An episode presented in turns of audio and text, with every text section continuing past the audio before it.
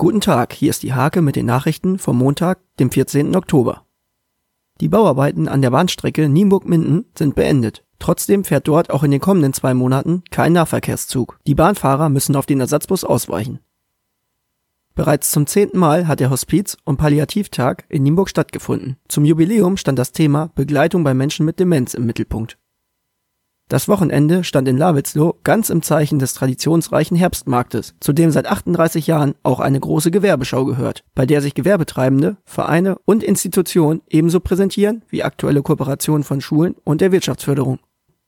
Fußballbezirksligist SVB Steimke hat gegen den TSV Okel zwar einen 3:2 Sieg eingefahren, zeigte aber zwei Gesichter. In der ersten Hälfte dominierte die Elf von Trainer Volker Datan die Partie nach Belieben, ging 3:0 in Front. Im zweiten Durchgang war die Eigeninitiative der Steimker quasi verschwunden und die vielen Konter und Hochkaräter wurden fahrig liegen gelassen.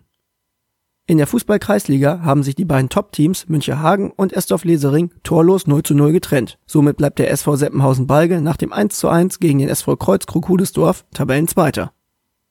Diese und viele weitere Themen lest ihr in der Hake oder unter www.diehake.de.